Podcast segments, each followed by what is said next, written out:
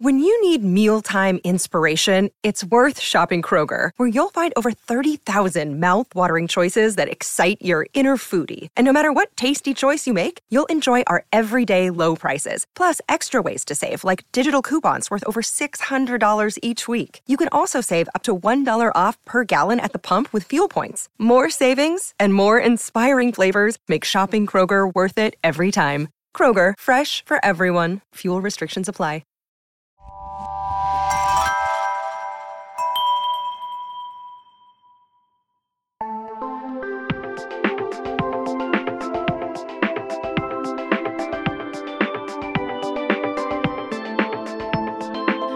Welcome to Sleepover Cinema, where we analyze the films that created the collective unconscious of the nicest kids in town. I'm Hannah Leach.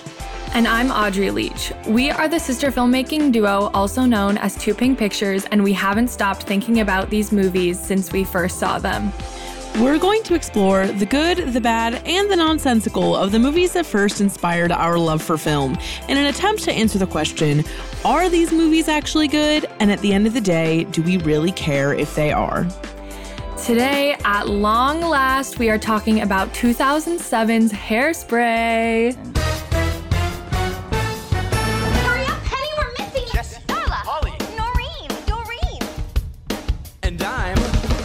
Late.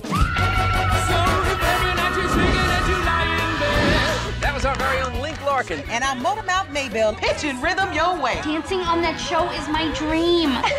Want to be one of the nicest kids in town? Cut school tomorrow and come audition. No one in this house is auditioning for anything. But Mom. Amber. Save your personal life for the cameras, sweetie. Oh, shine. Audrey, there's something special about this episode today. Would you care to share what it is? Yes, so as I was logging my Letterboxd um, films that I've watched recently, which I always do, um, I was logging Hairspray and I found out that this is the 50th movie that we're covering.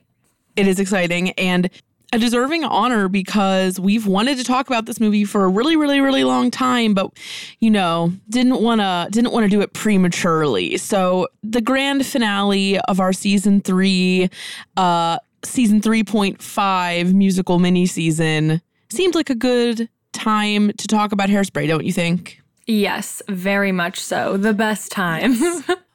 are you ready to get into the facts Never been more ready in my entire life. Okay. so, Hairspray was released on July 20th, 2007. End of cancer season. Great time for this movie to come out. Uh, and it was directed by Adam Shankman. Well, this man is uh, has directed a lot of things that are very relevant to us. So, first of all, uh, he is directing Hocus Pocus 2. Oh, no, no, no. He's executive producing Hocus Pocus 2. He was a producer of the movie adaptation of Rock of Ages. He was the producer of 17 again, and also The Last Song, and Cheaper by the Dozen too. And even more relevant are the things he's directed. So he directed one episode of AJ and the Queen, which is funny. Um, he's directing Disenchanted. He directed the Rock of Ages movie also, which makes sense. And he directed A Walk to Remember, a movie I have not seen and know that I should because it's relevant to us. Yes, very much so. Yes. Um, the movie was produced by two individuals, which, if you've been listening to this season, you're very familiar with these men at this point Craig Zadan and Neil Meron. Uh, they have directed basically every or produced every musical that we've talked about so far. So we owe these men our lives, to be honest. Hopefully, Next they up- don't suck. They might suck, but I have you heard anything about them sucking? No? Okay, good. I hope they don't suck. I really, really do. The screenplay for Hairspray was written by Leslie Dixon, who uh, wrote the screenplay for Mrs. Doubtfire, The Heartbreak Kid, and the Lindsay Lohan Freaky Friday. Leslie is a woman. I did check. And she also was the executive producer of Limitless. I like how I just made it sound like being a woman was one of her credits, but she is a woman. um, and so, okay, there's a lot of layers of IP that go along with this movie. So, Leslie wrote the screenplay, but Leslie adapted the screenplay from the Broadway musical Hairspray, written by Mark O'Donnell and Thomas Meehan. Uh, this musical is like very ubiquitous. It ran on Broadway from 2003 to 2009. It won a bunch of Tonys. Uh, it's very well known. But that musical was an adaptation of the John Waters movie Hairspray, which is, I believe, John Waters' like only PG rated movie. And for those who don't know who John Waters is, he's like an icon. He's an iconic film director known primarily for his collaborations with Divine. Um, but some of his more famous movies are Crybaby, Pink Flamingos, Female Trouble, Polyester, and Hairspray, of course. Um, and he even makes a cameo appearance in the version of Hairspray we're talking about today as the Flasher in the very beginning. Why did I not realize that? I don't know. That's He's him, so- though. Yeah, he's so specific looking. Probably because you saw him do that so many times before you knew who he was. Yeah. That's what I would guess, at least. Cool that they included him though. I agree. He was actually a producer for this movie. He was very involved in this movie. So Oh, good. I don't I don't think that he has any beef with the like um sugar coatedness of all the adaptations because I'm sure he's making a ton of money from it on top of it all. So John Waters gets his flowers. Audrey, do you want to read this plot synopsis? Yes. So the plot synopsis for Hairspray. Pleasantly plump teenager Tracy Turnblad teaches 1962 Baltimore a thing or two about integration after landing a spot on a local TV dance show. An interesting description. they make it sound like she's like giving them all a lecture. No, she's I not. know. I thought that was funny. Um, and then as for taglines, There's a lot. um, Jeez, what? What is this like? Ten? There's a lot of them. What the hell? Okay, there's a ton of them. I'm a, I'm a rattle them off. Who's who behind the do? Get ready for something big, July 20th. You can't stop the beat. Dot dot dot. July 2007. This summer, when you follow your own beat, there is no limit to how far you can go. it was a time of tradition, a time of values, and a time dot dot dot to shake things up. In July 2007, are you ready for something big? oh, yes. Remember when a movie can what? Remember when a movie could make you dream, make you dance, and make you feel on top of the world? When you follow your own beat, the world will follow you. On July 20th, the summer blockbuster is getting a whole new look. For anyone who wanted something bigger, there comes a time to break all the rules. Six, seven, eight, nine, ten. There were 11 taglines. I doubt that all of those were legitimate options, but I just wanted to give you something uh, challenging. So there's insane. all 11. okay. Wow. So this cast is really big and really full of relevant people. So what I'm going to do is uh just read the cast list in billing order and I just chose the movies they're best known for from their IMDb pages because I didn't want us to get stuck talking about this forever. So here we go. This is the cast in credits order. And you will see how shady this credit order is as I'm going through it based off of screen time and amount that they're actually in the movie versus where they rank. First up, we have John Travolta in drag, if you could call it that. To me, it's more just costume. Uh, as Edna Turnblad, this was the role that was originated by Divine in the 80s. Um, and I'm pretty sure played by Harvey Fierstein on Broadway, I think. Um, but anyway, he's best known for his roles in Pulp Fiction, Get Shorty, Grease, and Saturday Night Fever. Truly just a meatball sub of a man, and America loves him. Next up, we have Michelle Pfeiffer as Velma Von Tussle. She's best known for What Lies Beneath, Hairspray, One Fine Day, and The Fabulous Baker Boys. And she is really evil in this movie. Next up, we have Christopher Walken as Wilbur Turnblad. He is best known for The Deer Hunter, Catch Me If You Can, and The Prophecy. And I do not know a single one of those movies, and I thought that was funny.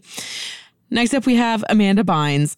we know who she is. Uh, she plays Penny Pingleton in this movie, and she's best known for She's the Man, What a Girl Wants, Easy A, Sydney White, and The Amanda Show, and of course, wanting Drake to murder her vagina.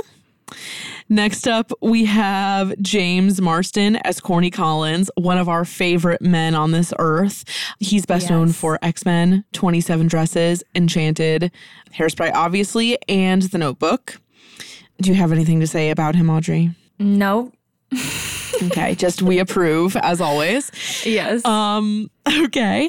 And then next up we have Queen Latifah as Motormouth Maybelle. We literally were just talking about her last episode, but she's best known for Chicago, Hairspray, Taxi, Beauty Shop, Living Single, and she was in like a weirdly large amount of kids stuff from when we were kids. So it's like Ice Age 2 and shit, but like I don't need to go into that. Then we have Brittany Snow as Amber Von Tussle, best known for Pitch Perfect 1 and 2 and the movie Prom Night. I don't really know shit about her, but she is a significant character in this movie. Next up, we have Zac Efron as Link Larkin at truly peak cuteness, peak teen cuteness. Uh, obviously, we know him from High School Musical 17 again, The Greatest Showman, which I still haven't seen, and Don't. Charlie St. Cloud. Here's the thing I always feel bad shitting on that movie because um, I have a lot of friends that really like it. I'm sorry, friends. It is just not good. So sorry. All right, you can take you can take the fall instead of me. Yeah, I'll I will fall on that sword. I don't shit on people. I don't I'm not mad that anybody likes it. It's just that I cannot be expected to like it. Um and and that's that's that. That's okay. It's okay that you don't like it. I probably would feel the same way. Okay, next up we have Elijah Kelley as Seaweed, truly one of the hottest men ever to be seen in a movie. Um, he is best known for 28 Days, Strange Magic, and Lee Daniels, The Butler. His hair is immaculate in this movie, and I love him. Next up, we have Allison Janney as Prudy Pingleton, the mom of all moms, and she's best known, at least to us, for her roles in Juno, The Help, The Hours, not breaking news in Yuba County, but just that's relevant somewhat. It's on planes now, guys. Uh, there you go. Uh, and apparently, she's on screen for less than three minutes of this entire movie, but that does not matter. Well, it matters, but it it still wasn't enough for Nikki Blonsky to, who is literally Tracy, to be billed above her. So, um, Nikki Blonsky is best known for Hairspray. She was also in the show called Huge, which was an ABC family series about fat camp. She was also in a show called Geography Club, but I feel like she's primarily known for being weird online, or just not even weird online, for being very specific online. Audrey, what is your uh can you are you able to share your saga with Nikki Blonsky?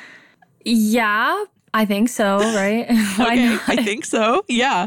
So basically, I've always thought that the world really needs a documentary about Nikki Blonsky because we do. They like, do. duh. and so, like, sophomore year of college, I was in this documentary class that required, I think it was like for my final or something.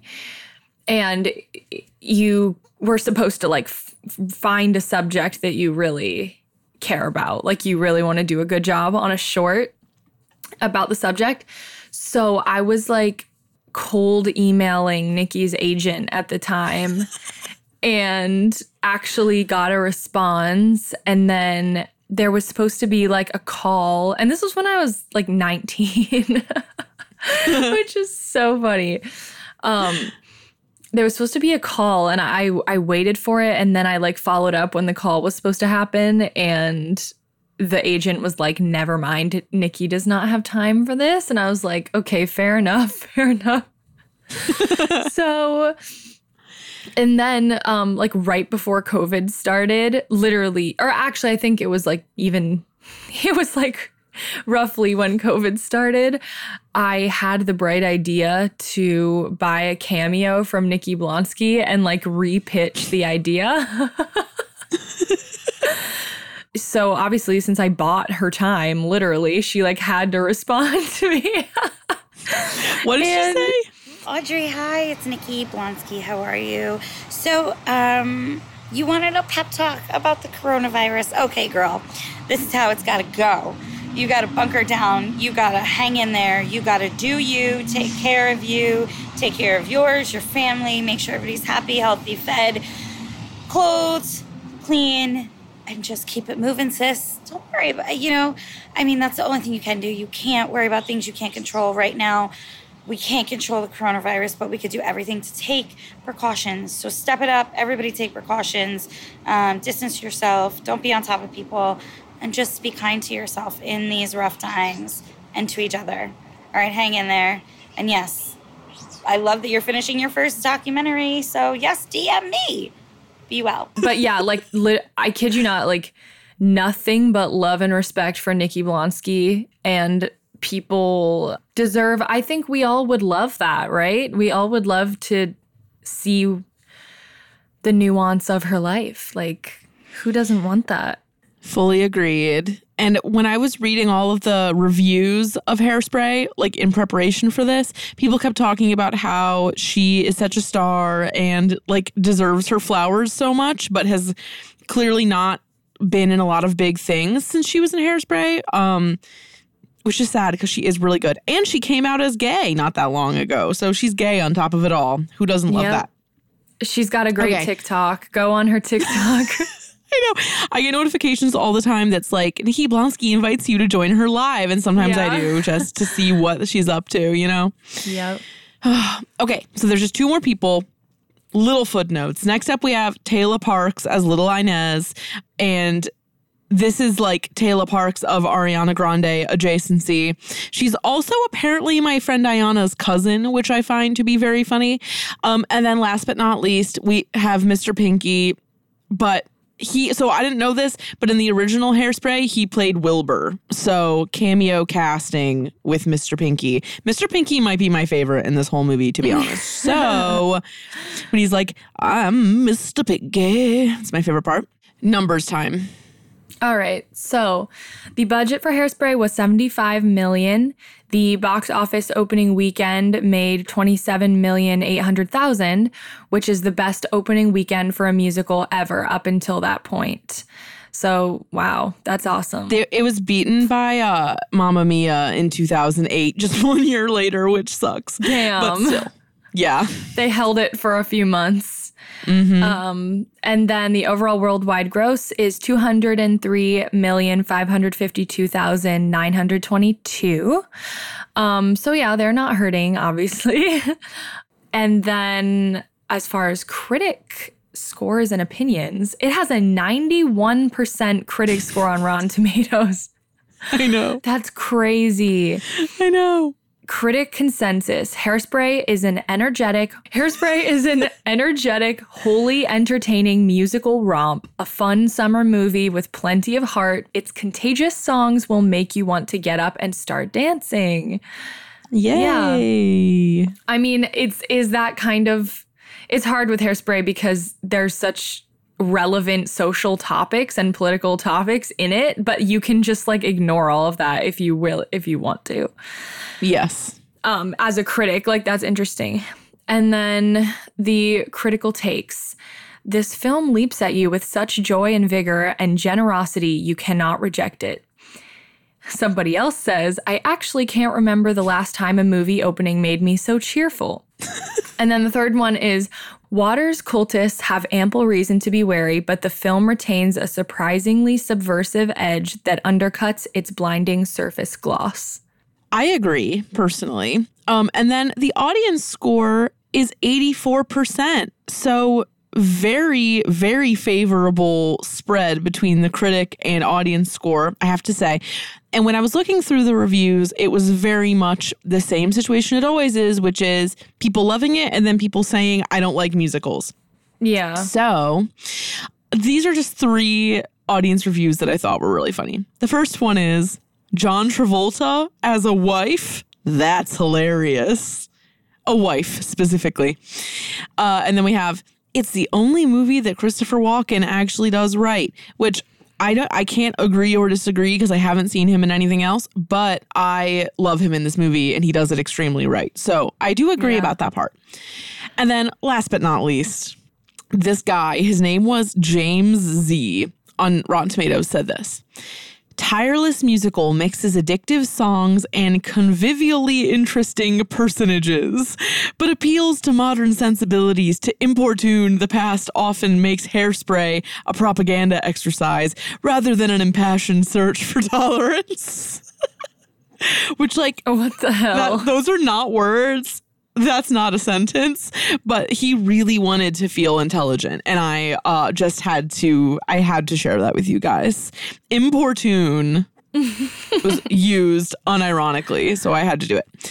So obviously, it's it's uh extremely close to the High School Musical 2 era. Zac Efron did not go on the High School Musical tour because he was filming Hairspray, and also probably because Drew actually sang all the songs. a combination of the two. Correct. But yeah, I feel like culturally I like I'm going to post this on our Instagram, but I found this um Today show interview that had like Elijah, Amanda, Nikki and Zac and they're all standing there and Matt Lauer lol um Yeah. He asks Zac specifically, like, what has it been like for you to like do all these musicals and like High School Musical 2 is about to come out. And Zac is just so clearly uncomfortable about it. Like he just did not want to be the musical man. I you know he Really? didn't. Yeah, like he he did not want to be the musical man, but I also get this vibe of like he feels really uncomfortable in the spotlight and he and like he's there promoting this movie with three other people and they're focusing on him too much and he knows that and you can tell that it makes him uncomfortable. Oh my God. Uh, that is really interesting. And it's also interesting when you think about him now because all the stuff he's doing is like kind of weird reality adventure guy shows. Yeah. Which apparently this show just got announced called Killing Zac Efron, and it's just him doing really hard expeditions. Good for him. yeah. Things we remember about this movie from childhood. Audrey, what do you have? Well, it was a minivan movie. I, it was. Yeah, like it became one or it was one. I don't think it was there from the beginning, but it was there Mhm. at some point. Mm-hmm. And so we did watch it a lot. And I, you know, I, I'm sure you you would probably talk about this too, but like being just like extremely white girls growing up in Silver Lake, Ohio, which is also really white. I don't know that my chi- I don't like my child brain just sheltered white girl vibes. So I don't think my childhood brain could fully it couldn't understand the parts of hairspray that came from true experience and the parts that came from a campy musical. Like I I didn't know there was source text. Like I didn't know like what any of this came from. So I think I was just kind of confused about like the line between reality and Mm-hmm. and fiction. Well, I, I wrote a note about this in my notes for the movie, but like, especially for us, I feel like there were particular media experiences that like taught us what racism was. Yikes. Yeah. You know, I don't think that's a yikes. I mean it is. Well, it it is I mean, it is a yikes, but I mean, but it's just true.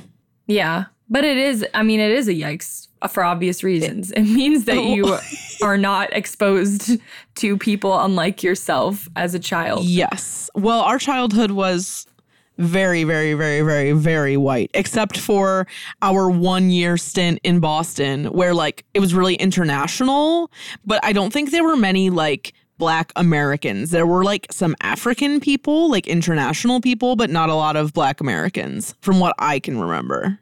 And we were in Boston. I know, I think I've mentioned this like once before, but it was like a long time ago, I think. And it was our dad was in grad school at MIT. And so it was like a program with a big international draw. So we met people from other countries, but not necessarily a lot of different cultures from within the US as it was at the time. Anything else about this movie from childhood, Audrey? No, I think I just loved it. I just loved it fully and like was never bored watching it. Like there's really hardly any slow points. So mm-hmm. it- it's just it's just a banger. Okay, so I have a lot, but I have some that are kind of, well, they're very cringy. My most shameful confession is that I just 100% sang I Know Where I've Been for a show choir audition one time. And it was not in good taste, but I did do it because it was the like one of the only alto musical theater songs I knew.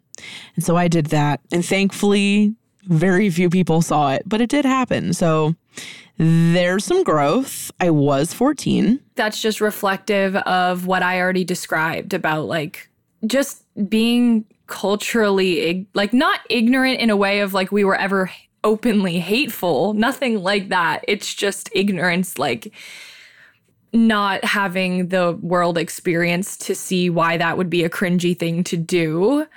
And yeah, times were just it was just different. I don't know. Times were different in 2009, let me just say. Yeah, and and that is like I've seen a lot of TikToks of like white no like a bunch of white people doing like in the heights or whatever and yeah, it's, yeah, yeah, yeah. it is so funny and just like the best cringe content you could ask Yep. for. Yeah. Um, like at some point, I guess we can only assume that there will be uncomfortably white productions of Hamilton, which adds Mm-hmm. a whole other layer of wrong. yes. So we all have that look. We all have that to look forward to. Yep. Yes, we do.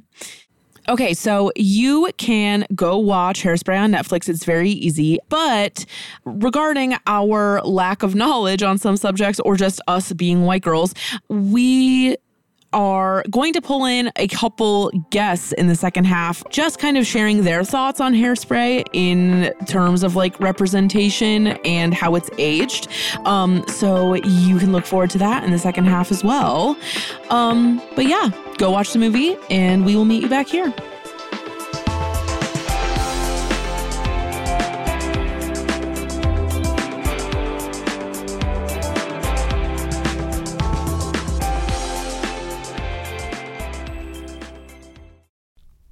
You know, a lot can happen in seven minutes, and luckily, that's how long it takes me to tell a story. My name is Aaron Califato, and I'm the creator of Seven Minute Stories. I'm proud to partner with Evergreen Podcasts, and I'd like to invite you to join me on this journey. I'm going to take you on some crazy roller coaster rides using my unique extemporaneous storytelling style, and together, we're going to try to make sense of the world, all through the art of storytelling, and all in approximately seven minutes.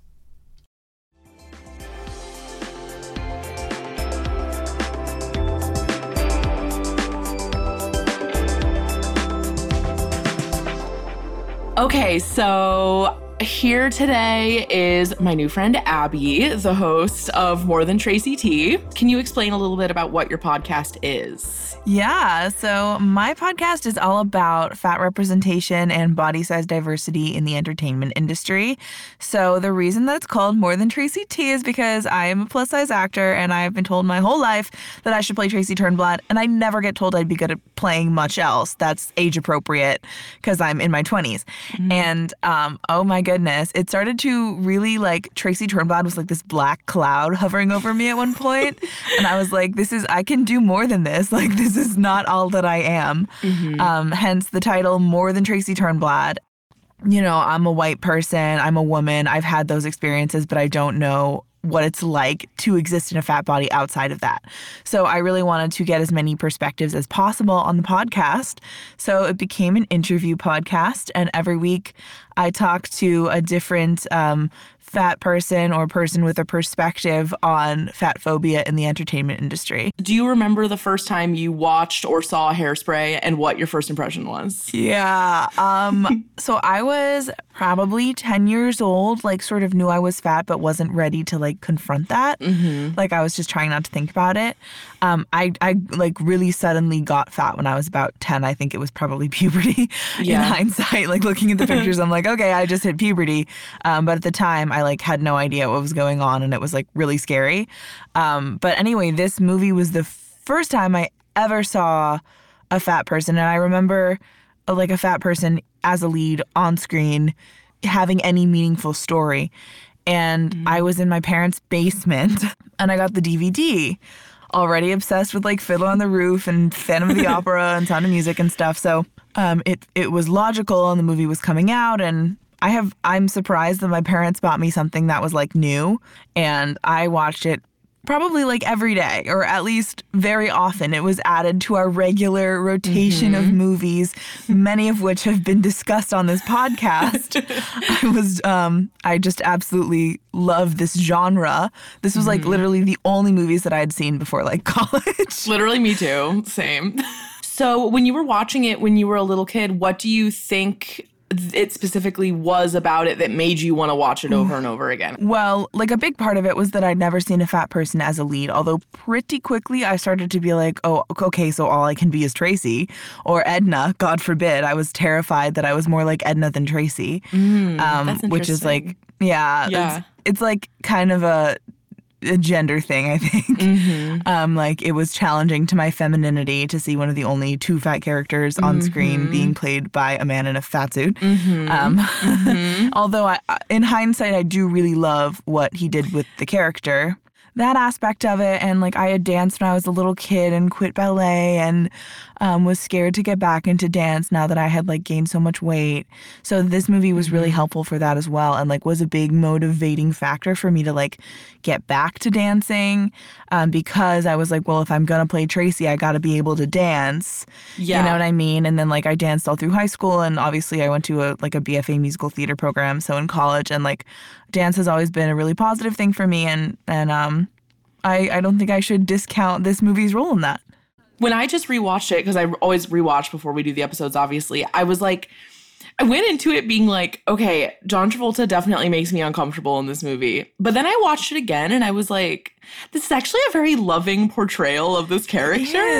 And yeah. and but at the same time, I feel like there's a lot in the text that like almost doesn't hit right because he's not making her the butt of a joke.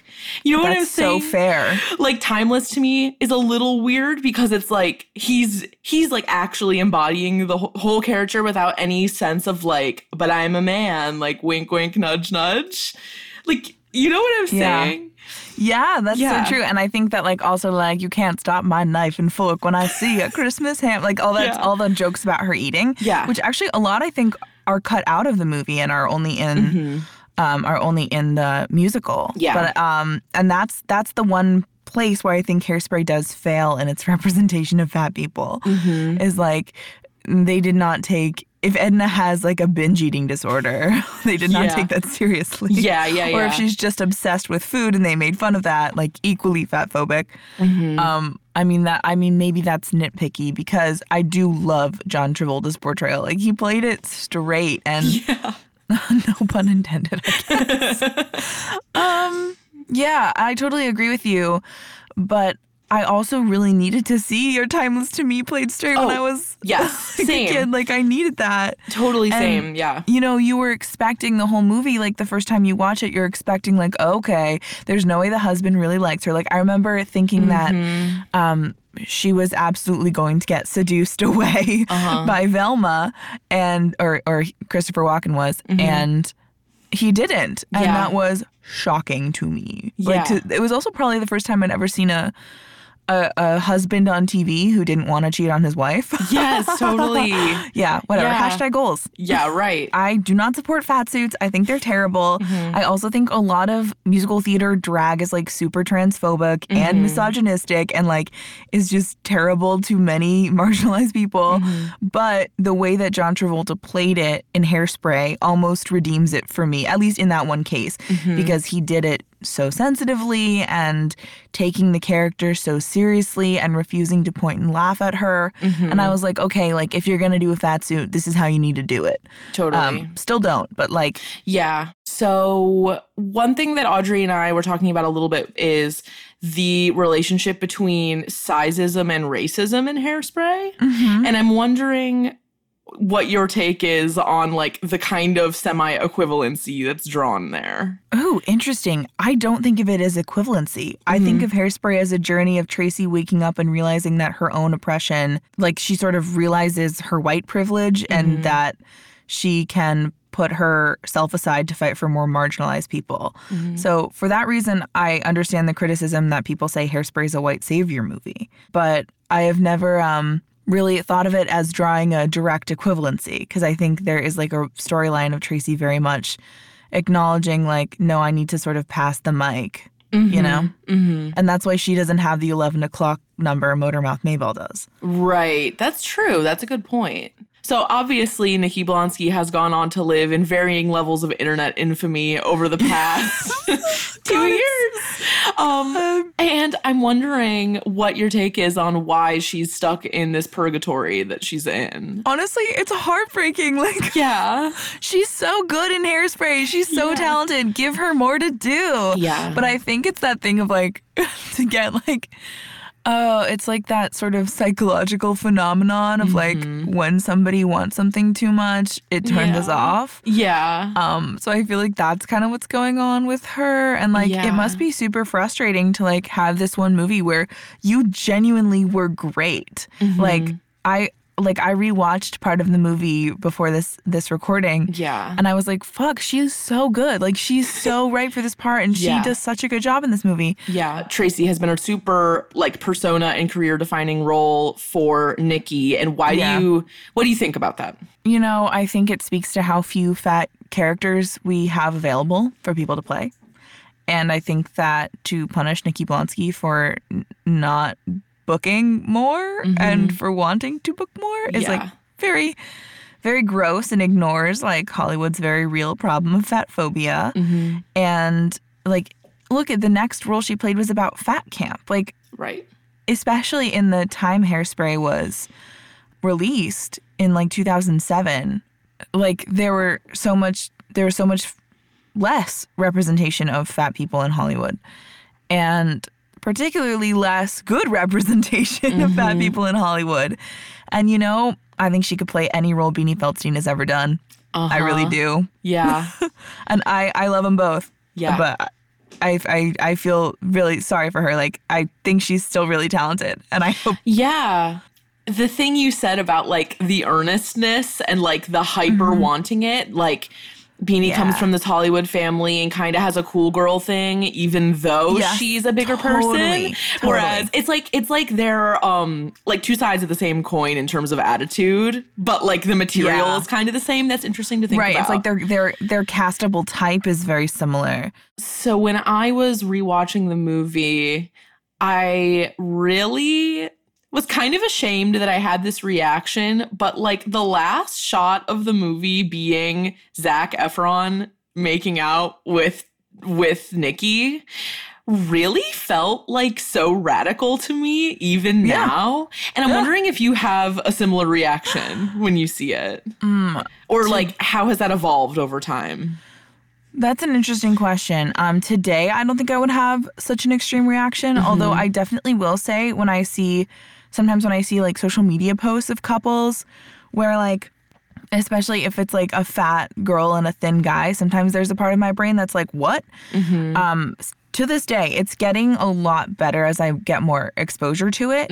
Watching Drop Dead Diva and um, My Mad Fat Diary definitely helped. But I think the first time I saw it, I was like probably blown away because I do I really strongly remember the part where he says Tracy I'm in love with you no matter what you weigh. Yeah. Which as a kid I had never like I was like wait what? Like, that I can just- happen? that yeah, this was the first movie that I ever saw like a fat person in any relationship, let alone with like this conventionally attractive like you know, star, like TV star.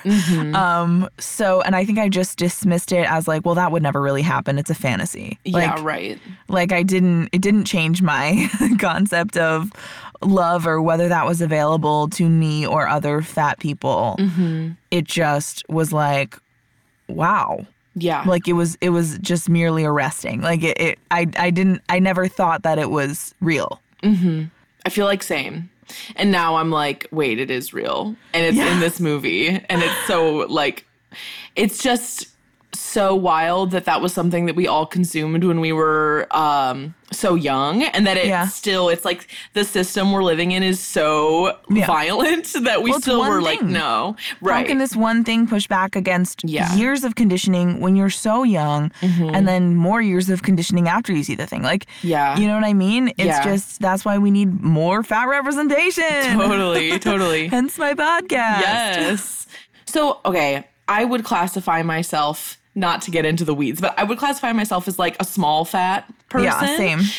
Um, and I feel like my journey of like accepting that and like it just like not like being less of a big deal, but something I'm like delving into more as like a part of my identity, I guess, started at the very beginning of COVID because like my whole Mm-hmm. life up till then was just like diet, not diet, diet, not diet, etc. And I'm Yeah. wondering when your journey started, especially coming from a musical theater background, which is Oh, just like toxic waste swampland. Oh, what- what like just 100%. tell me where it started and wh- where you are now. I have a BFA in toxic waste swampland. Thank you.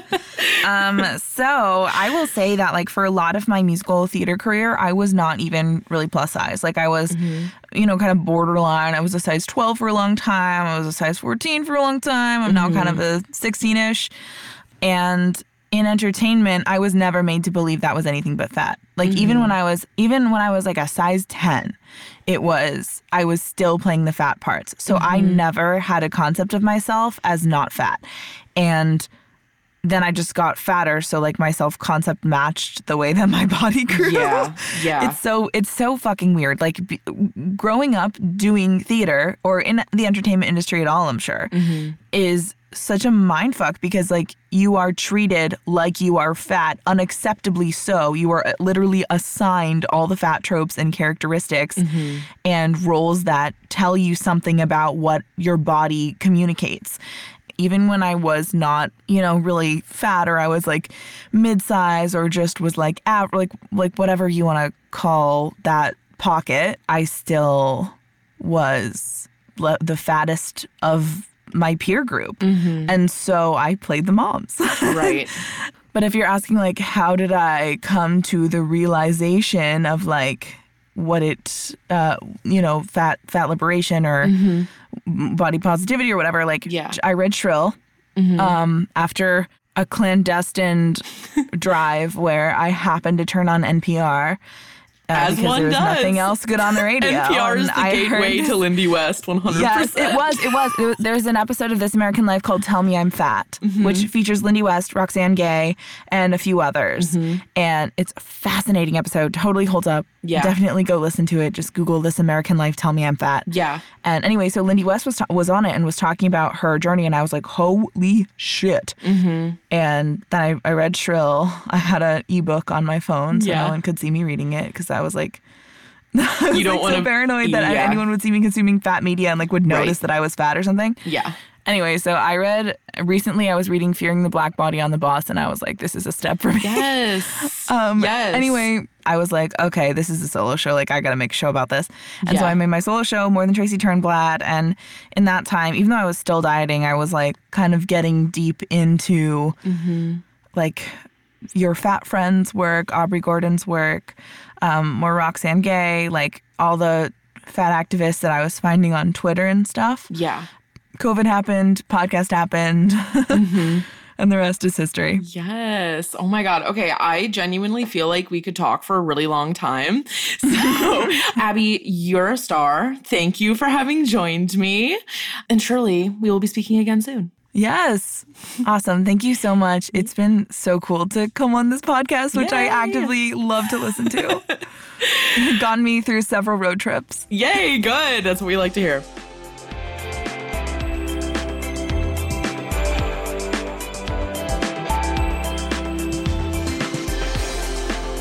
So, Kirk, hello. Hi.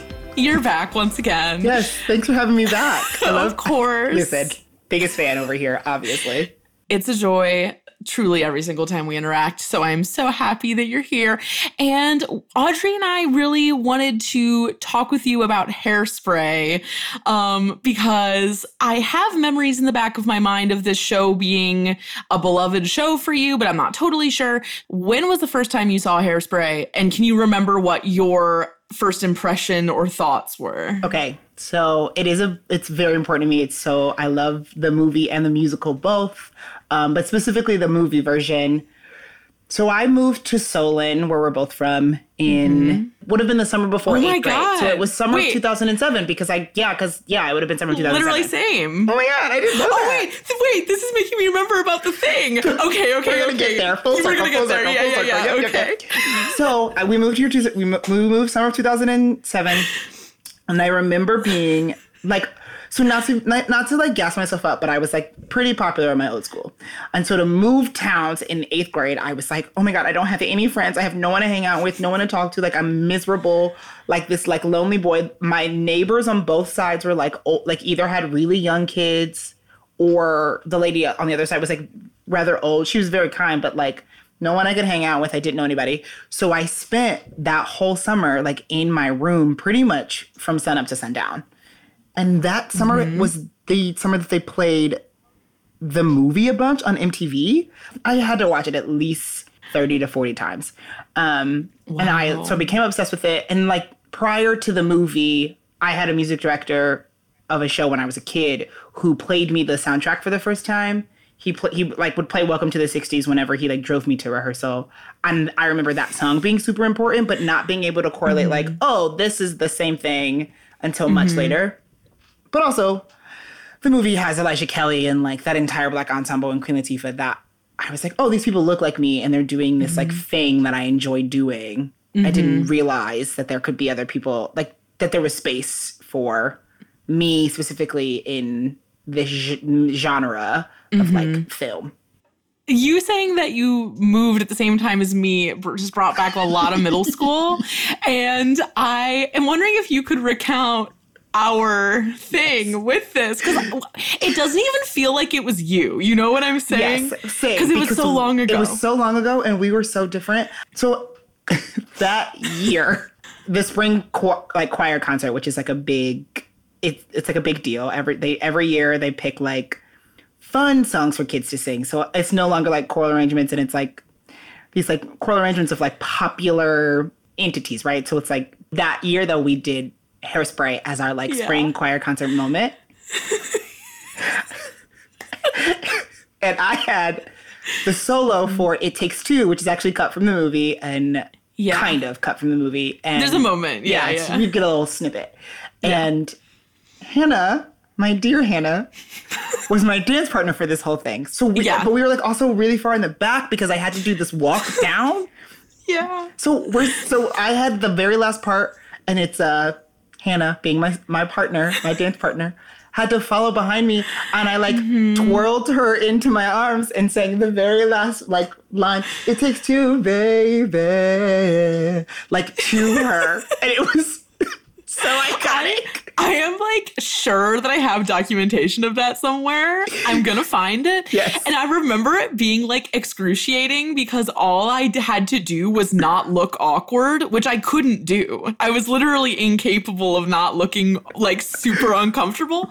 And uh it was your moment, and I was like, why am I here? Like But I also remember you like not wanting to touch me. Like I would like I would like go to spin that. you around, and I was like, she's like nowhere near me, but I'm, I'm like trying to make this moment happen. And mind you, if you thought you were awkward, how do you think I felt? Like I was like, I don't know what's happening. Like, yep, not yeah, this closeted gay kid being like, I have to touch this girl now. Like what? Oh yeah. Oh. It was a moment. It was And it was bad. But I'm gonna find it. So have you ever been in hairspray? Yes. Okay. Yeah. So Tell me about it. I did it. Um, so it was actually the summer following my junior year of college. I had the most fun I have ever had.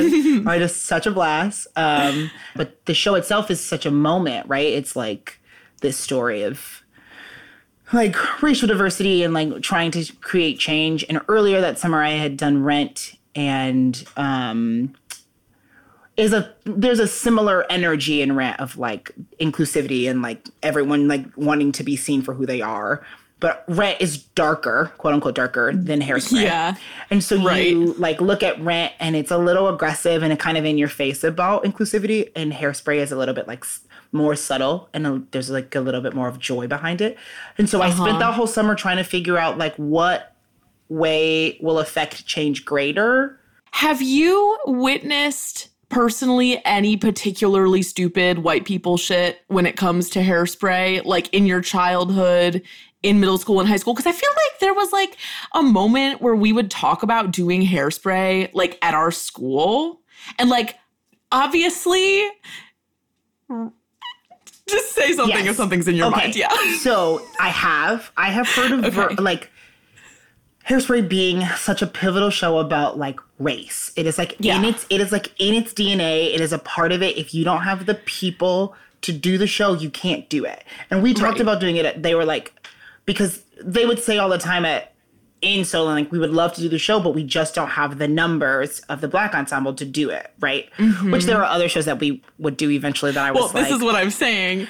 And I talk about it all the time. yeah. Well, I mean, Yeah. even as far back as like All Shook Up, All Shook Up is about race too, but we never talk about that.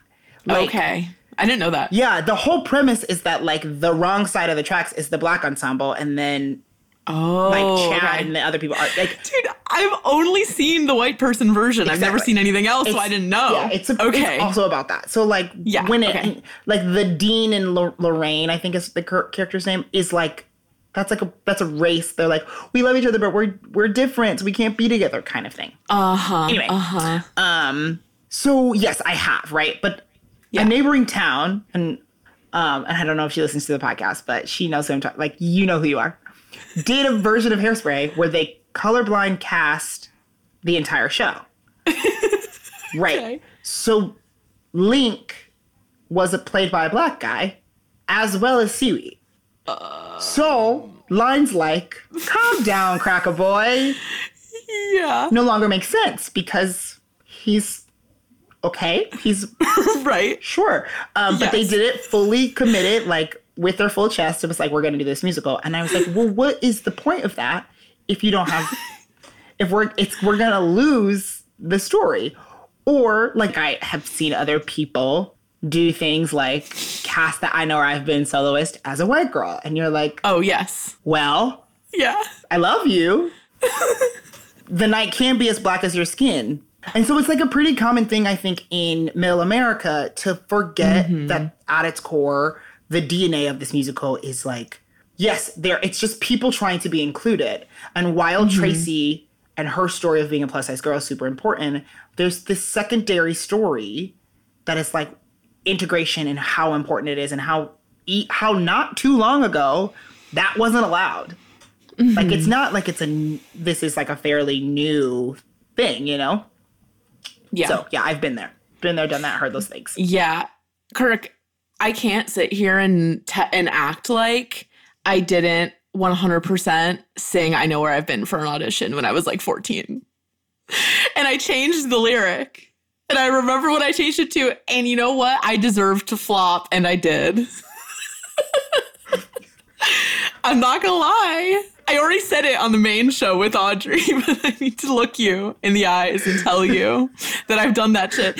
And kind of the worst part, or no, no, no, not the worst part, but the at least the context for it. It does not ex- excuse it, but when you're like 14 and you know like three alto songs, Right. that's what that's That's that's, why it happens. happened. Yeah, and no That's one educates you. No. Until you look back at it and you're like, oh. And we were it was a different time. we you know, I can honor that we were different people. But it happened. It did, it happened. It's okay. It's okay. Yeah. We Yeah. live, we learn, we are better people Yes. because of it. We live, we laugh, we love, and we carry on. okay. So you just watched the movie again, right? Yeah. At least partially. Yes, I, like- Okay, so did anything in particular jump out to you up on upon this viewing? Yeah, I took notes. A- Okay, tell me your thoughts. Okay. Oh, okay. So I, an- an issue that I have with the show that I didn't Uh-huh. realize is that we never, as in the people on in the movie itself, never realized that Tracy takes Seaweed's dance. Audrey, yes, we talked about that. And yeah. that's what puts her on the show. We never, Mm-hmm. she never gets to say on live television, and maybe she means to, but it doesn't happen in the musical either, where she says, like, oh Mm-hmm. my God, this is my friend Seaweeds, and he's on Negro Day. Like, that never Mm-hmm. happens, which is a little bit of a letdown. Um, And I couldn't remember, I didn't get to the very end of it. I couldn't remember, does, do they crown Tracy as the winner? They crown Lil Inez. Okay, but in the but the- musical, what happens in, in the, the musical? musical, Tracy wins. Oh, that's interesting. Yeah, Tracy still wins, and then after the fact, Little Inez dances on the show. No, no, no, no, no, Yeah. no. So yeah, Tracy wins, and Tracy's like, what she decides we're gonna do is make Negro Day every day instead of letting Little Inez win, Okay. which I like more. Well, another thing that's interesting too, and that Audrey and I were talking about is that so the whole time, uh, Link is like, I can't, like, I can't be the one who like makes integration happen on the show, basically. And and but then at the end, when um it's like I think before Inez has announced the winner, yeah, she just goes on stage or Link pulls her up and is the first person to like make it an integrated thing. And I'm like, of course it's him Yeah. who get who does that. Like it actually makes sense if you think about Yes. it. But it's annoying. It's annoying so. because you want it. Well, especially in 2021, we are Yeah. so about like women getting to do the thing and not having to Mm-hmm. be subservient to a man. And that's what it feels like, right? It feels Yeah. like Tracy was just this like mere person that allowed Link to shine and be like, no, you're gonna be the person, rather than like letting Tracy be the girl to be like, no, no, no, no, you're doing this. Let's go. Seven, eight. Mm-hmm. Yeah. Would have been in 2021 if this movie got redone in 2021. Tracy would be the person making that that moment happen Yeah. and not and not Link. They would allow Link to just kind of be the like pretty witness. yeah like the Yeah. pretty like co-star and let tracy be full Mm-hmm. full on the lead no questions asked about it kind of thing. yeah. yeah, yeah, yeah. But it does make sense that he, because he was so against it, and so for him to be like, "No, I can do it is so important. yeah. Okay, what else do you got? The new girl in town, which is like a bop, like Yes, we talk about that song a lot. is a bop. So Yeah. In it is actually underscoring in the musical, Mm-hmm. but you there are no words to it. Like we never hear the song. It's just like under a scene that happens, Oh. Yeah. and they wrote work like lyrics for the movie. And this Mm-hmm. idea, I hadn't thought about this until I was watching it today. This idea that the black girl, it's the black girl song, and that the white girl Yeah. take it is like this commentation on like this happens. This has Yeah. been this has been happening. Like black people do something and then white people take it and call it theirs, and like and that's what the world gets to see first. And they say it without it being like a full on in your face aggressive fight. It's just like Queen Latifah just has the line like the girls wrote it Yeah. period and then all of us Yeah. you just like at at uh 13 14 i didn't realize what how important that was but at Mm-hmm. 27 i was like oh fuck like yeah the girls should get to do Yeah. it because it's theirs like how dare they Yeah. it's like such Yeah. a cool moment you have you have like the human watching the movie has to decide like oh that's why was that bad Yeah, yeah, yeah. you have to do the digging. You have that, Right. And that's what I love about this musical and movie in general is none of it. All, there are so many things that the, that they clearly want you to learn, but it's Mm-hmm. never just like pushed at you. You have to go back and be like, what did I learn from that? Why? Why did I feel this way when I saw this moment in comparison to this? And like you have Yeah. to do the research. It's about you coming to the answer to be like, oh, okay, and this is how I can stop being bad or like this is how i can like create change in the same way that they all do Okay, okay, cool. So, my last things, the things that we always ask are first of all, what's your favorite song okay in the show? Oh it's a tie but like if i had to pick gun to my head um it would be welcome to the 60s Okay. um be for like a myriad of reasons first of all i think it's just it's so fun and like bubbly and like what i love about musical theater is like the way it can make you feel some like it can make you feel it can make you feel energy right Yeah. like and the energy that has to happen in that number like explodes but like i was saying i um did a show when i was a lot younger and my music director had to pick me up and director had to pick me up from my elementary school to take me to the middle school to be a part of the show um, Mhm. because I was like the youngest person cast and he was like we rehearse right after school but we'll push back rehearsal time so that we can get you to come to rehearsal on time. Wow. I was a star, honey. Uh-huh. Yeah. Um, so yeah, so he would pick me up from my elementary school and drive me. And we only had time for one song from one from one school to the other. And he would play Welcome to the 60s Aw. pretty much every day. Yeah. Um, and it was like I was like, I love this song. It's so fun. Like Yeah. I, it made me so happy. And one day he played Run and Tell That instead for me. And I was, mind you, I was like eight or nine. And I have distinct memory of being like, that's a fine song, but like I would rather listen to Welcome to the 60s. Like it's the better song. Yeah, and he yeah, was like. Kirk, but you will someday probably sing this song. So like, don't you like it? And I was like, I mean, sh- whatever. Like it's fine. But like tomorrow we should play Welcome to the 60s instead because it's a Yeah. better song. And like, Yeah. fast forward to me doing the show and he got to see me in it and like where I where he sat was like I like would I like walked out for Welcome to the 60s and was like on that side of the stage. So he got to Uh-huh. like watch me sing this song like full out and like I was emotional. And that's this is that's the last show he saw me in before he passed. And so Oh, like it was. I like looked back on it and was like, I'm so honored that you got to see me have this moment and see me like be in the ensemble and sing this song and like wave my like measuring tape around and be like just the gayest person on the planet and my super cute like pink costume. Yeah. Um yeah, so like welcome to the 60s will always be like very, very, very, very important to me. Um, That's so cute. yeah, it's so it'll, it'll always be the most important thing. But also, I know where I've been as a fucking stan, and like nothing is cooler than being able to stand on stage with people who look like you Mm-hmm. and kind of like sing this song to like a room of white people and be like, Mm-hmm. you know, you don't understand the struggle always, but like this is this is the struggle at its core, and like I hope this song changes you, and I hope the next time you do something that's wrong, like you know that like you remember this moment of like watching these people like sing a song at you. So Okay, so what's your least favorite song? they're timeless to me because it's fucking terrible. Why? Why? Because I feel And like then- that moment is always like.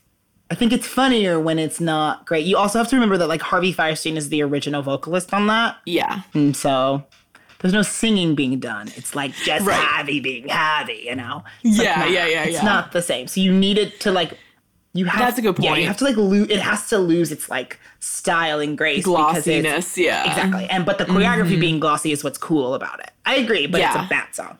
Your personal favorite line to sing. All right, so this is going to be a lot. I'm going to try to make this as simple as possible. Okay. But in Welcome to the 60s, there's the playoff that happens that so in the in the musical and kind of in the movie, but they kind of cut it.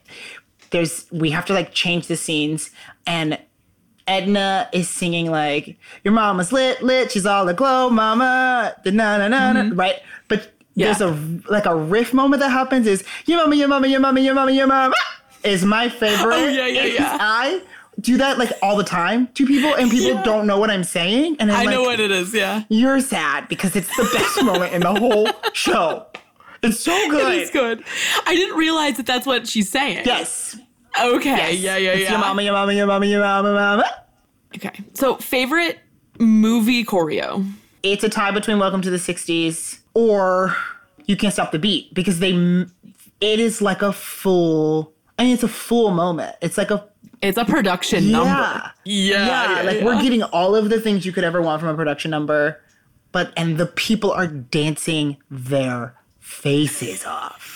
Yeah. I'm like, I can't imagine how many takes they had to do, but they are in mm-hmm. it. And there is no, there's not a wink link. Like all of those ensemble members are serving. Yes. And like in the musical, like when you when you're doing it, it's hard. You like get to the mm-hmm. end and you're like out of breath, just like trying to woof out notes and be like, like please, I'm just shouting by the end of it. There's a lot of Yeah. like jumping for no one like for ungodly reasons. But Yeah. in the movie, they're you know they're tracked, probably they're tracked and Right. lip singing, so they get to just kind of like breathe. Yeah. And so they're dancing their faces off, it's pretty. Yeah, yeah, yeah, yeah.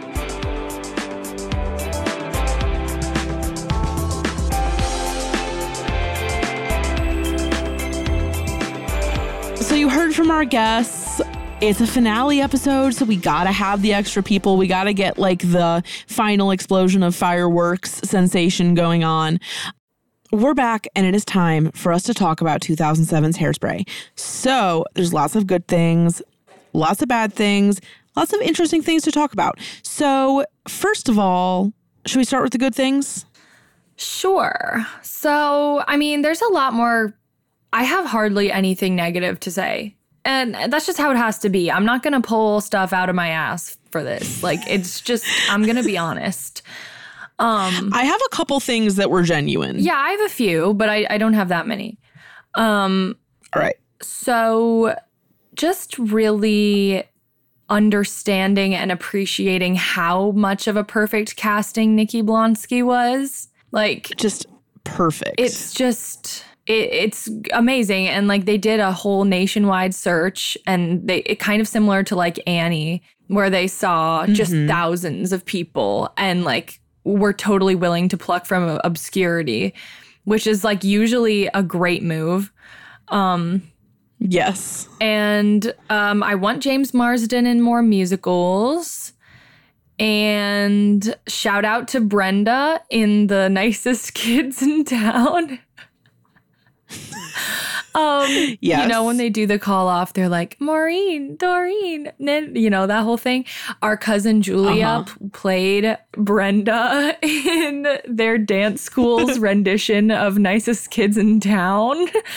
Um and so every time i hear the song i always go brenda because that's what we would do When I heard Brenda, I was like, why am I thinking about Julia? And I couldn't place why, but there it Yeah, is. That's, why. um and then on like the, the the film side oh yeah also i really loved the the line um tell me i get a free caftan that's a great line Yes.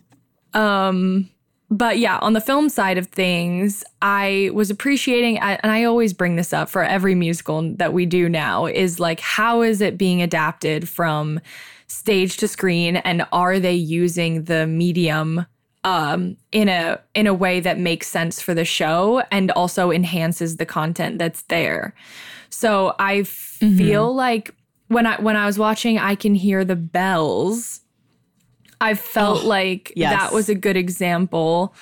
Um, because ev- ev- pretty much every line in that song has a, a its own setting and its own mini sequence.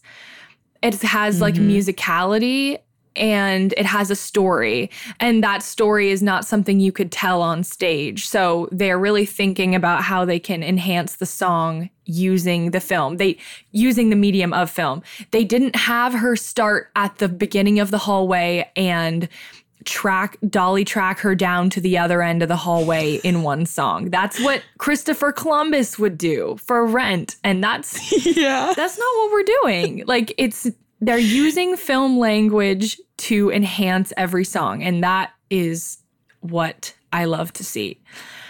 Yes. And I want to chime in about that exact number too. I agree with everything you said. And there was one specific part that I thought was really, really funny in a way I hadn't noticed before, which was the sequence of um, her looking through the bathroom window into the boys' room. Yeah. And she's like, Link and I are French kissing. And he like licks his hand and then like sees her in the window and she like sinks back down. It was just really funny. I was like, Yeah, wow, this is so clever and well thought out. I love that part. yeah it's like a comedy number Yes. Um, and then I also was appreciating this time around how basically hairspray, and we'll talk about this later, but hairspray can be seen as one huge example of what cultural appropriation is. Mm-hmm. Because, like, and there's like tiny examples of it, and then there's the whole story. Like, the story as a whole could also be seen that way. But when Yes. Nikki um when Tracy, not Nikki, when Tracy goes to detention and learns um the dance move like Peyton Place. Yeah. She she learns it and like they're having a good time and then when they're at the dance thing and Zac Efron is singing Lady's Choice, Nikki goes over to um, Seaweed and is like, "We should do your dance," and he's like, "I can't do my dance because we're we're segregated, but you do it." Right. And th- that is what gets her onto the Corny Collins show. Mm-hmm.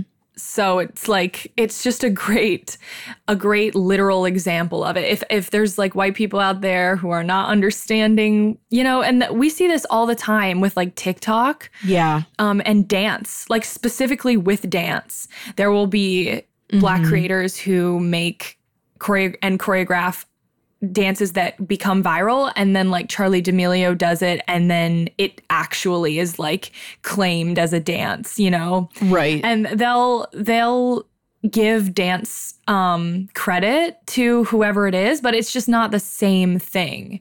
And like there's a lot of like yeah, racism within the TikTok algorithm, which I've I've seen a video I've seen videos about and noticed myself. But I feel like it is I don't know why I just started talking about that, but um it's just a good example of how racism continues to morph with technology. Mhm. And yeah. Also, also, I think a really good example of the appropriation thing. So I wrote this down as a cultural reset for our lives because I know that it was. But the New Girl in Town sequence, Oh, yeah. where it's the white girls and then it snaps to the black girls and they're just like killing it. so much better. like they're just so much better. And it's like funny because they're doing the exact same thing but one is just so much better. Um and then you find out that they wrote the song and that it was like controversial that both the groups sang it on the same show. Also very efficient storytelling i have to say. Yeah. um my other good things were all just well one of them is that the production design of the movie is really consistent and really pleasing. I really love that about it. And all the casting makes me extremely happy. And there were there was a moment i think during without love that i was like almost crying because it's just such a joyful movie. Yeah. you're just like this is this is giving me brain chemicals rarely obtained naturally. Mhm. um and i appreciate hairspray for that very thing. But for bad things i also had two more good things that i forgot. The first one is i love edna she's she's not john travolta to me i love her so much i love her performance one of my favorite parts of the movie. And then also, I just really, really, really loved the line that Link says when he says, I can't believe she savagely bludgeoned an Eagle Scout. That made me laugh out loud. Yeah. No, he's funny. Like, he's funny in this. I know he is. It's because there's like actual cleverness to the lines in this movie. Okay, I just have two small bad things really fast, which is um, that I felt like Mrs. Von Tussle's reminiscing about the pageant like didn't really make a lot of sense where it was like it felt kind of shoehorned in like that felt like kind of a bad adaptational moment but i can forgive it And it's actually shortened. i mean i believe that it's shortened Yeah. but just it was a weird place for it to be for me But like they like they shot more. Like it's a deleted scene. There's more to it. Yes, I also saw that earlier mm-hmm. today. And then I also just really hated conceptually that Link was the first one who dances, who like does an integrated dance on the TV show. I was like, after all of this, he's gonna be the one to do it first. But then at the same time, I'm like, of course, it's like the hot white guy who has to do it first. Yeah. So they like, like they won't stop him. That's just like another good, uh, Symbolic like example. thing. Yeah. Yes, totally.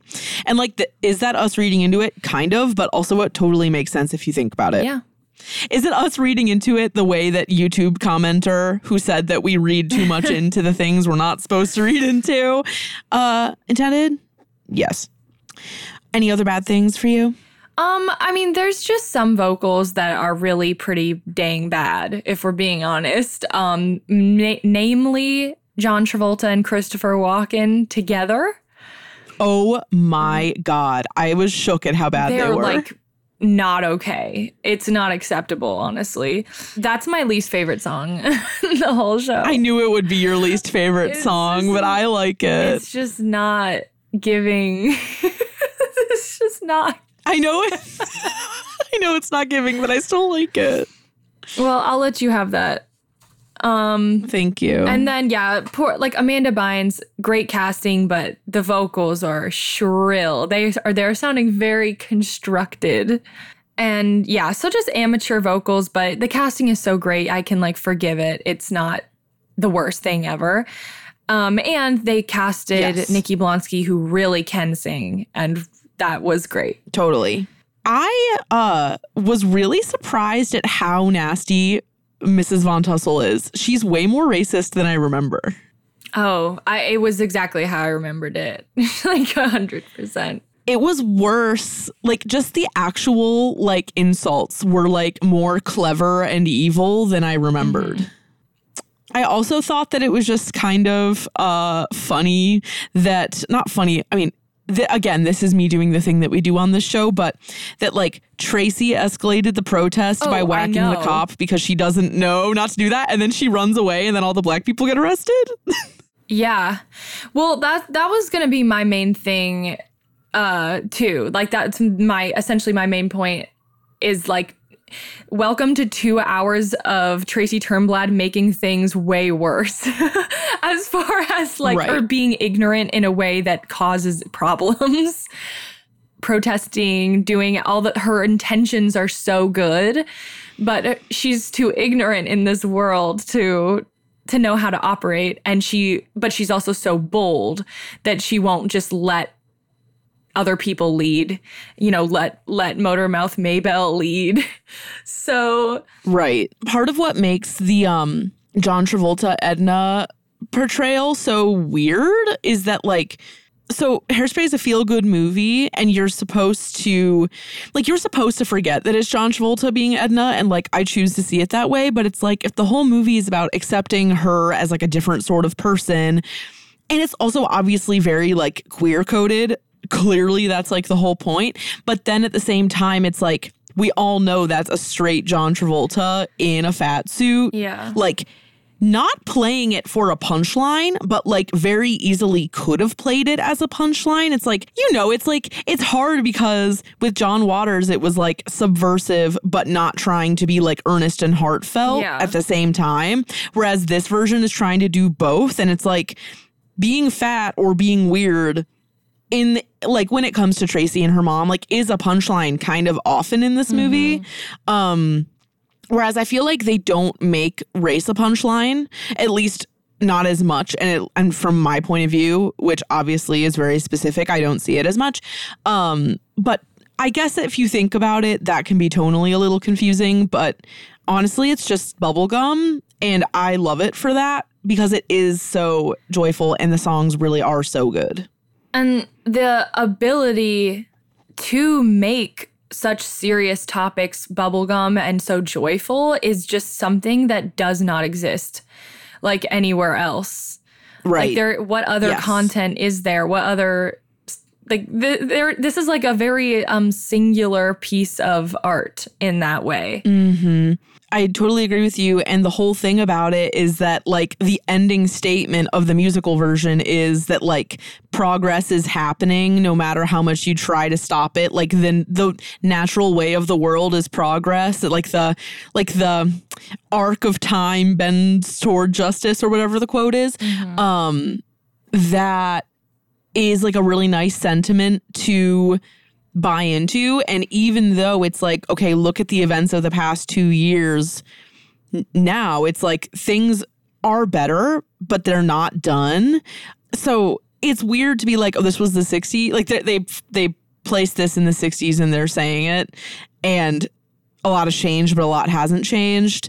But it's nice to buy into the sentiment that hairspray is dishing you, which is just very inclusive and positive. Mm-hmm. And you could, like, if you wanted to view that with a cynical eye, and it's like, oh, they're just like, they're like can't like feeding children candy, and it's like not real, and it's not representative of any truth. Um, I think it's a little bit harder to take that stance with this movie. Um, I don't know why. I don't know if I can verbalize it well right now, but just something about um the underdog story. It it just it's it I mean, it's not like they're not talking about the issue. It's just what we need. They are literally talking Yeah. about the issue in a way that is just hard to not enjoy. I don't know what to I don't even know how to say it. What I like about Okay. Hairspray is that they are naming the problem. Like they're not beating around the bush. Like this is about race. Straight up. Yes. So let's real fast, Audrey, talk about our favorite lines to sing, favorite song, etc. Okay, so best song for me is a th- is a tie between Without Love and um The New Girl in Town, whatever that song is called. I think that's what it's called. The new girl in town. Yeah. And then as I said, my least favorite song is You're Timeless to Me. um my favorite Sad. choreography is the part in um what's that song called that Seaweed sings? The solo? Run and tell that. Yeah, run and tell that. Um, the part where Taylor, who plays little Inez, is dancing in front of the fence. That is my favorite Yes. choreography because I, I was like, how would I even pick my favorite choreography other than, you know, nicest kids in town? You think of the iconic moments, but Yeah. the uh, of the you know moments in the music where you wouldn't necessarily think the choreography would be amazing, it was. So I I really Yes. remember that part, and she, her vocal is insane. I also thought that her choreography there was so much better than her choreography when she's actually on the Corny Collins show at the end. it is better. It's like way cooler. I was like, what's happening? My favorite line to sing specifically is well, there's a lot, but I like going, She was the new girl in town. That specifically. Also, just singing Good Morning Baltimore is like the most satisfying experience ever. Favorite song without love. um, but also I really like Big Blonde and Beautiful for obvious reasons. So fun to sing, also. Really good lyrics. There's underratedly very clever lyrics in this in this movie. Um, like when they're talking in the nicest kids in town, they're like, you won't get into college, but you'll still look cool. Don't know a verb from a noun. They're the nicest kids in town. I thought that was really funny. Yeah. Um, and my least favorite song is Miss Baltimore Crabs. I just don't like it that Oh, much, and. I don't think her voice is that good. yeah, that too. Yeah. And I can't speak to the choreo because my brain does not process choreo. Yeah. But I oh no no no that's not true that's not true. My favorite part is that weird move that Corny Collins does when he's standing on that platform and it's like with his elbows Oh, yeah. and it's also during the nicest kids in town. I, I could do that. I love that dance move. I I literally could not do that. Like you would have to teach me how to do it. I cannot comprehend how that works. Yeah, that one- Like I really can't. That one really sticks in my mind too. Like I can remember as a kid, like being like, "Let me do that move right now." Like let me, let me. Yeah, it's a good move. It really is. Audrey, I guess this is the end of season three. Can you believe that? That's so weird. yeah, it's weird. I feel like we didn't even address it until now, and it's the end. But I think because we're Yeah. coming back so soon, and we're we're gonna be selling merch, and like there's just so much on the horizon. Yes. Like this isn't like a sad thing. like it's just No, it's not sad. This is just like see you in a second. Yeah. Um we will continue doing musicals as we did not do all of them, but we will sprinkle them throughout. Yeah. It will not just be straight musicals when we come back. Right. Um, There's far too much left uncovered in the in the non-musical Totally. category. We will be back so soon, and this season's been really fun. And I feel like we've really grown this season, which is really cool. So, thank you to each and every one of you who has left us a review, showed an episode to a friend, found us on TikTok, and then followed us all the way here. It really means so much to know there are people out there listening and who look forward to the episodes every week because we really do enjoy recording the show, even if technology does its best to stop us. Yeah. You know, perhaps we were lucky enough to be able to record like five episodes in a row together and that was awesome. So hopefully we'll have more of that next season. We'll we will be together like over the holidays and stuff, so I'm sure we'll be able to pull that off. yes. Okay. Well, until next time, we love you. Love you. Bye. Bye.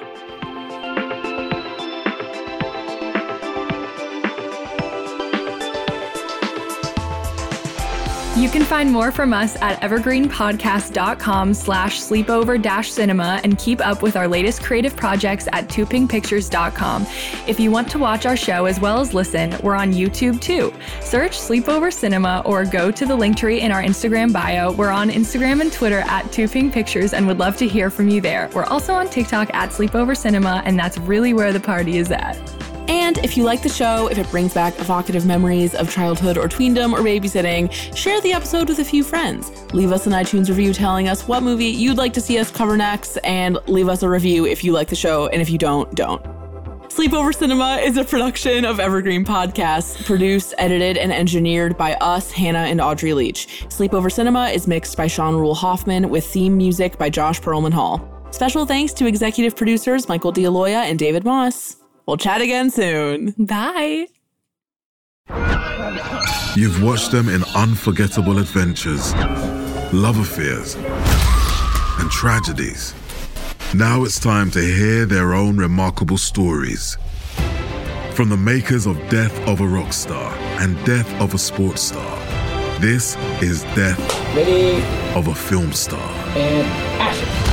Starring Heath Ledger, Marilyn Monroe, Chadwick Boseman, Robin Williams, Carrie Fisher, and Bruce Lee.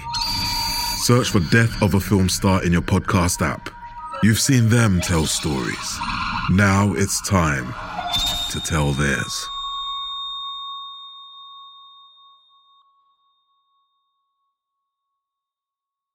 This podcast was produced with the support of the Ohio Motion Picture Tax Credit and in partnership with the Ohio Development Services Agency.